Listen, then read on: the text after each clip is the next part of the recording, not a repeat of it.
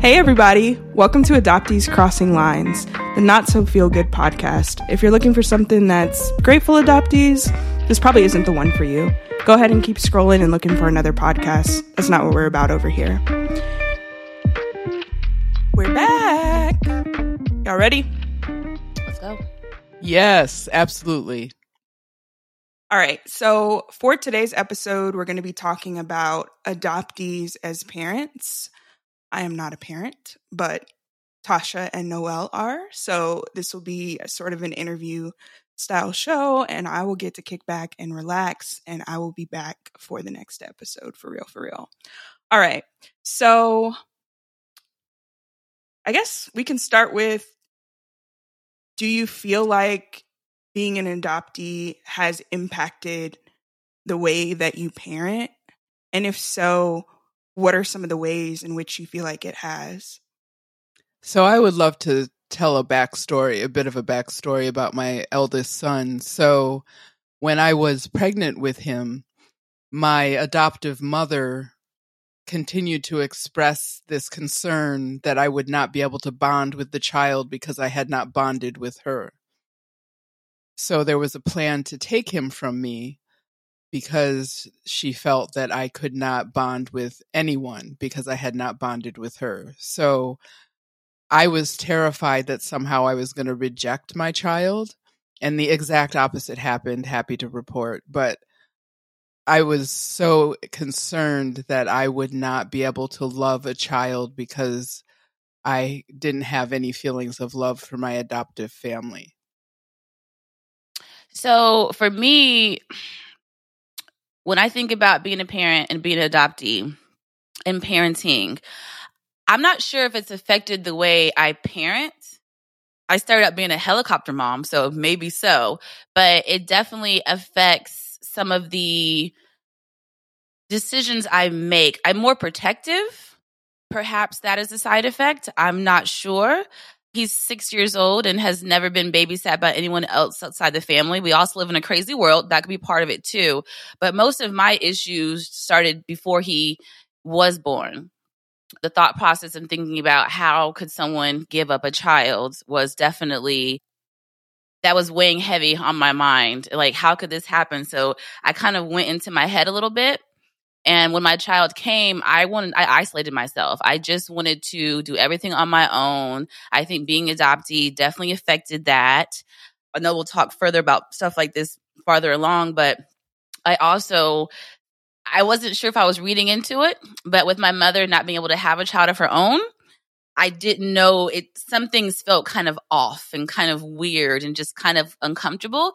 So I said, let me just isolate myself, focus on me and my child, and I can get back to any adoptee related issues as far as being a parent later on. I resonate with that. So my baby daddy, as they say, he uh, wanted me to put my firstborn up for adoption the same child that I was refer- talking about as far as as connecting and bonding with him. And he wanted me to we're both adopted and he wanted me to put him up for adoption. And there was no way in blue hell that I was putting my child up for adoption.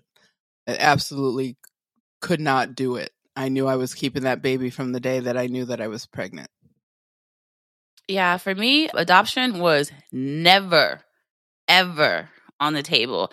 I am pro choice. So for me, it was either that or I'm keeping this baby. So obviously that's what I did. But I just, and, and when I was, um, back when I was in the fog, adoption was an option. I was like, oh, I was adopted. This is great. I want to adopt later on as well. I am so out of the fog. I can't even believe I ever even thought that. There is no way. I'm not a parent, but I really resonated with what Tosha just said because I used to be like that too. I was like, yeah, I really want to adopt. I want to give back. Like, and that just sounds so disgusting coming out of my mouth right now. Like, if somebody were to say that to me, I would look at them crazy. So, I have a question. Actually, I have a question for you, Noelle. So, you were saying that your baby daddy, both of y'all were adopted, and you never the thought of adoption never crossed your mind, but it was something that he suggested. Would you say that he was still in the fog? Is that part of why you feel like he suggested that or or was at least open to it? So he was a late discovery adoptee. He didn't find out that he was adopted until he was in high school. And then he also found out that his sister was his mother. So he had a lot going on that I think he had not processed. But for him, adoption happened all in his family. It did not have the same kind of severance that mine had had. So I think we were coming from very different places as far as adoption goes. I mean, he had his biological mother in his life his whole life. He didn't necessarily know who she was for a period of time, but he never actually lost her. So I think we were coming from very different places around adoption. For me, adoption was just catastrophic, and I couldn't imagine putting a baby through that. And like Tosha, it it would have either been an abortion or I was having the baby. And I really, I decided to have the baby. What was the reason, if you don't mind me asking, for wanting to put it for adoption? Was it resources, age? Like, what did he give a reason? Didn't want to be a parent? We were 19. We had had sex with each other exactly one time. And he didn't you know, we didn't have a commitment to each other in any particular way, and we were very young. And I, I do think that not being together had something to do with it, but he just didn't think that we should try and raise a child. That's really interesting. I think it'd be really interesting to have a conversation with an adoptee who was adopted within their family. Because I do think that that, I imagine that would make for a different experience because it is indeed family. Like you are with biological folks, but you might not be with your your parents. So I think that would make for an interesting episode. Also, you said he was a late discovery adoptee. I think that would be really interesting to talk about too as well. So I want to I want to pose this question that came in on Twitter from the user Chilean adoptee. And it says, How do you explain your grief to your kids? I think now that my children are older, they really appreciate what I went through as a child and they appreciate what I'm feeling towards my biological mother now. My biological mother and her husband are coming up to visit for the first time in April, and my children are very excited to meet their grandparents and you know i think they really appreciated that i did not get a good adoptive mother by any stretch of the imagination. And by virtue of being a shit adoptive mother she was also a shit adoptive grandmother. So they had no grandmother no grandparent experience uh, at all. So uh, it was really not not ever a conversation. I don't remember ever sitting down with them and explaining to them how painful this was or anything like that. And I find that they're very protective of me around it. So they were very protective and hesitant around my biological mother for a while just because I think they weren't sure how that was going to turn out. And for my situation, my son is just six. So I've kind of started to mentally prepare myself for whenever that conversation does happen. I would have preferred to be in control of said conversation, but my mother already let him know that I did not come from her belly. And I was not uh, privy to that conversation, didn't know it had happened. He came to me after. So she doesn't even know we had that conversation. So I'll have to visit that at some other time. I would have preferred to have full ownership of that. So speaking of being protective, I'm going to be very protective of that. I want him to understand it in a very healthy way. And I don't want him to look at them any differently or anything like that. So that's why I prefer to have that conversation with him. You know, I don't even want to put an age out there because every kid is different. Everyone matures differently, handles information differently. But when we have that conversation, it will be a beautiful conversation. I want to protect it. I want to let him know that mental health is something that we need to focus on.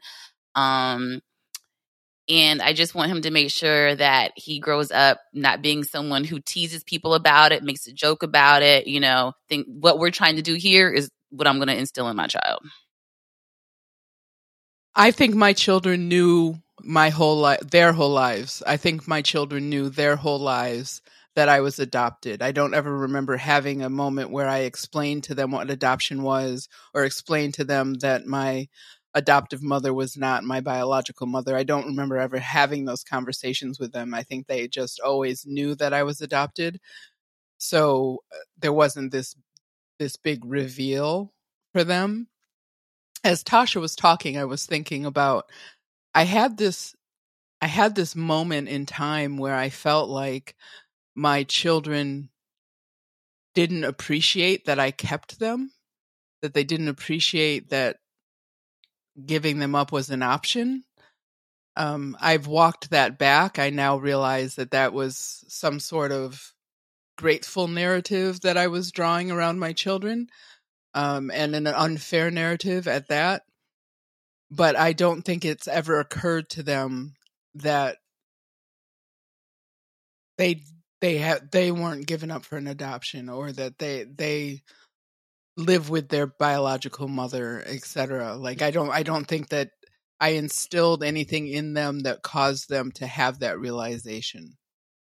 It makes me think just about like how there's almost some level of privilege to have been raised or grown up with your biological parents and unfortunately a privilege that we didn't get to experience. But I feel like it's one of those things where it's like you don't really know because you don't you don't know anything different. Like this is the only experience that you've ever had. I have another question for you guys. So what are some of the positive ways or or maybe things that you think are advantageous as an adoptee and just parenting? I would say for me, it's the mental health part. Like there were some struggles that I had with my son, um, just being a super energetic child. And I think with my experience with being an adoptee and me going to therapy, I did not hesitate to seek help for him. And I kind of think if I was someone who did not have my own mental health struggles, I may have dismissed it, may have said, oh, he's just a boy, he has high energy, and would have dismissed it. But I think me being in tune to mental health is definitely going to help raise him. Because, case in point, my mother, she is not someone who's really into mental health. She always asks me, Are you done yet? Do you still need to go? Why are you taking medication? You know, things of that nature. Like she hasn't embraced it because I guess she'd rather create her own world and doesn't want anything to affect that. But with me being adopted, I want to make sure that I keep him safe and let him know that, you know, you can talk about things and it's okay. So being adopted, I think I'm more sensitive to certain issues. For me, I think that I have this ferocious, fiery love for my children. It's a it's a a deep primal love for my children. Having them, raising them. I raised uh, I raised them alone. Um, my daughter's father died when he she was in fourth grade, I think. So I've single parented all three of them although I did have a partner for a period of time for my youngest. And there was just a deep, unabiding love for my children. I knew that they were precious in ways that I don't think non adoptees have to think about. Um, I, I knew, not only did I know that they were precious, I also understood that there was a system there that if I misstepped, if I couldn't cut it, if I didn't do what I needed to do, there was a system there that would come and take them away. And so I lived in fear of that as well. But I just have a deep, primal, fiery love for my children. And there was something about having them that was healing for me as an adoptee. It, it allowed me to love someone I was related to see someone that looked like me for the first time in my life. That part was huge for me. Like I had this whole empty void my entire life, not ever seeing someone that looked like me. And that bond right there, it, it didn't feel the whole void, but it definitely had a huge impact on that internal void that I had. So that that was something that I didn't expect it would hit me as hard as it did, which made it even worse. Like, how could someone give a child up? I do not understand, but I can definitely resonate with that. That's so beautiful. At, at this present moment, I'm very like, I want to be the cool black auntie, but that was really beautiful. Like, my best friend, she'll often ask me, like, Lia, don't you want to see like your DNA on somebody else's face? And I'm like, yeah, kind of, but like also kids are a lot of work and I'm kind of selfish right now and I like my alone time. I like to go to the bathroom in peace. Like so I'm good, but that is really beautiful to be able to see your your face on someone else and seeing someone that you're related to. So on the flip side of that, what are some, you know, disadvantages or ways that are maybe like maladaptive as, you know, an adoptee and parenting? So I was really super hard on my boys. I they had to be perfect, they had to be clean all the time. They were not allowed to act like children most of the time you know, unless they were home in a safe space in their room playing. I really had this expectation of them. And I know that I was very, very hard on them. And the other thing is, and I shared this on um, our blackness episode, uh, my oldest son said to me, I, I wish that you were the black woman that you are now when you were raising us so I had this very extremely messed up way that I raised them that I'm owning. You know, I, I didn't know any better. I had been told my whole life to be quiet and to to you know not be angry and not be violent and all of those things and uh, so I translated that directly to them and there were no other examples for me for parenting. I can definitely understand that. I guess part of my the hard part for me is raising him while I'm dealing with the trauma that adoption comes with and being an adoptee, the ups and downs, sometimes more downs than ups, then feeling guilty for feeling down, not being able to explain it to him why mommy's not so happy, why mommy's eyes are wet, you know, things like that. And recognizing when I need to talk to someone because at the end of the day, then I get more upset that I've affected my child. And I hate that. And then I overcompensate and want to go here, want to go there, working through my stuff through him. And I was a perfectionist growing up. And I'm trying really hard to make him not the same way. You know, try your hardest, do your best. But I don't want to pass on my fears and my traumas to him. And I think sometimes I may go too far in the opposite. You know, I used to be like, let's, you know, make sure we're reading all the time, doing everything we're supposed to do. And then at one point I'm like, you haven't done any of that in a long time. What's going on? And having to dig down deep and recognizing where it's coming from and then having to constantly reset myself. So at least I recognize it, but um, it can be, it can be tough sometimes. The house that I was raised in was so violent and I, you know, I will admit that I spanked my children. I spanked the boys. And I thought it was necessary to have that kind of punishment to raise good boys, especially good black boys, that they needed this hardness from me. That little girl, my daughter, I never touched a hair on that girl's head. She, she's, you know, she's, she, she grew up very different than they did. And she grew up to be equally as wonderful a human being as they did. And it is my biggest regret is that i did not feel like i could love them through life. I felt like i had to herd them. I had to drive them through life it's one of my biggest regrets you must have read my mind noelle my next question was going to be is there anything that you wish that you could have done differently now that you know i know your kids are grown and i guess for you tosha like is there anything that maybe you were doing before and maybe you kind of realized, hey, like this might be like my trauma coming through and kind of adapted to do it in a different way? Yep. Just like what Noelle said, I did the same thing. I grew up in a heavy handed household a little bit. And so I noticed I was doing the same thing. So I'm not sure if that's really adoption or adoptee related, just, you know, kind of mm-hmm. mimicking the household. But then as I kind of think about how she grew up and things that she went through, maybe I am doing that. I have no idea. But yeah, that's probably regret because I look back and I have those images of me putting my hands on him and then they're so innocent and so fragile and you feel terrible. And I haven't done that in so long. And in a lot of ways, it's not even all that effective. So that's probably one of my biggest regrets. Tosha, you said something earlier. I don't remember the exact phrasing, but essentially like using I think like using your child as a means to like heal or something to that effect is is that what you were what you were saying? Yeah, the, it was healing for me to have my children uh, again to have the opportunity to raise them. There was something about keeping them. So I had Matthew when I was 19 turning 20.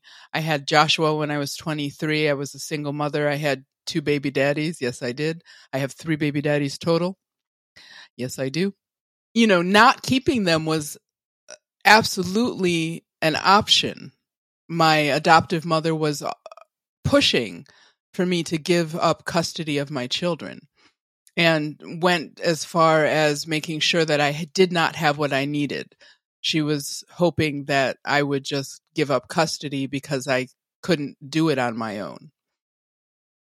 So it was healing to me, especially when they got to the age um, where they were in middle school, high school. Um, they're fantastic. The boys are fantastic athletes um, and musicians. And I can remember going to their events and feeling healed that that uh, that I produced that that I was some part of who they were was always so healing for me. Whenever someone still to this day is like, well, well, they look like you, or we all have the same nose. I'm sure they could wish I gave them some other feature, but they all got my nose whenever somebody says that, when someone says my grandchildren look like me or act like me, that is healing for me. And so, what I was saying for me, it kind of helped fill the void of not having or ever seeing any of my relatives. And at first, for um for my son, when he first came out, he did not look like me. and I used to cringe, like, he looks like me now. So that does help. But you also run the risk of you saying you want a little mini me. What if they don't come out looking like you at all? And that happens so many times. So even if he never ever looked like me, knowing he came from me, I don't think that would have ever affected anything whatsoever. So, you know, as far as Noelle speaking about healing, it definitely helps you know, not to say that you need to have a child to heal yourself. Definitely not saying that because being a parent has so many challenges. But for me, I was always chasing that void. I think that was the biggest issue. I think maybe it's because growing up as a single, single, growing as an only child, knowing I had siblings, I just always felt so empty. Like I knew there was more out there. So just having him just helped to fill it a little bit. And then I wanted to be careful of not putting a burden on him. Like I was like, I, I gotta, gotta be very, very careful with that. And I think to avoid that, making sure I don't put him on any pedestals or anything like that, just let him be his true self, which is the complete opposite of how I felt I grew up. Yeah, I feel like I burdened, especially my oldest son, I feel like I burdened him with the responsibility of being my family. I, you know, it was all about, it was the first time that I had home, a real home with people that I was related to. And I think that I put a lot of pressure on him, again, with the perfectionism, but also pr- pressure on him for, um, you know, being loyal and, you know, all these kinds of traits that don't belong to children, right? Just expecting him to be my, uh, I used to say, my little man. And, and he didn't deserve that.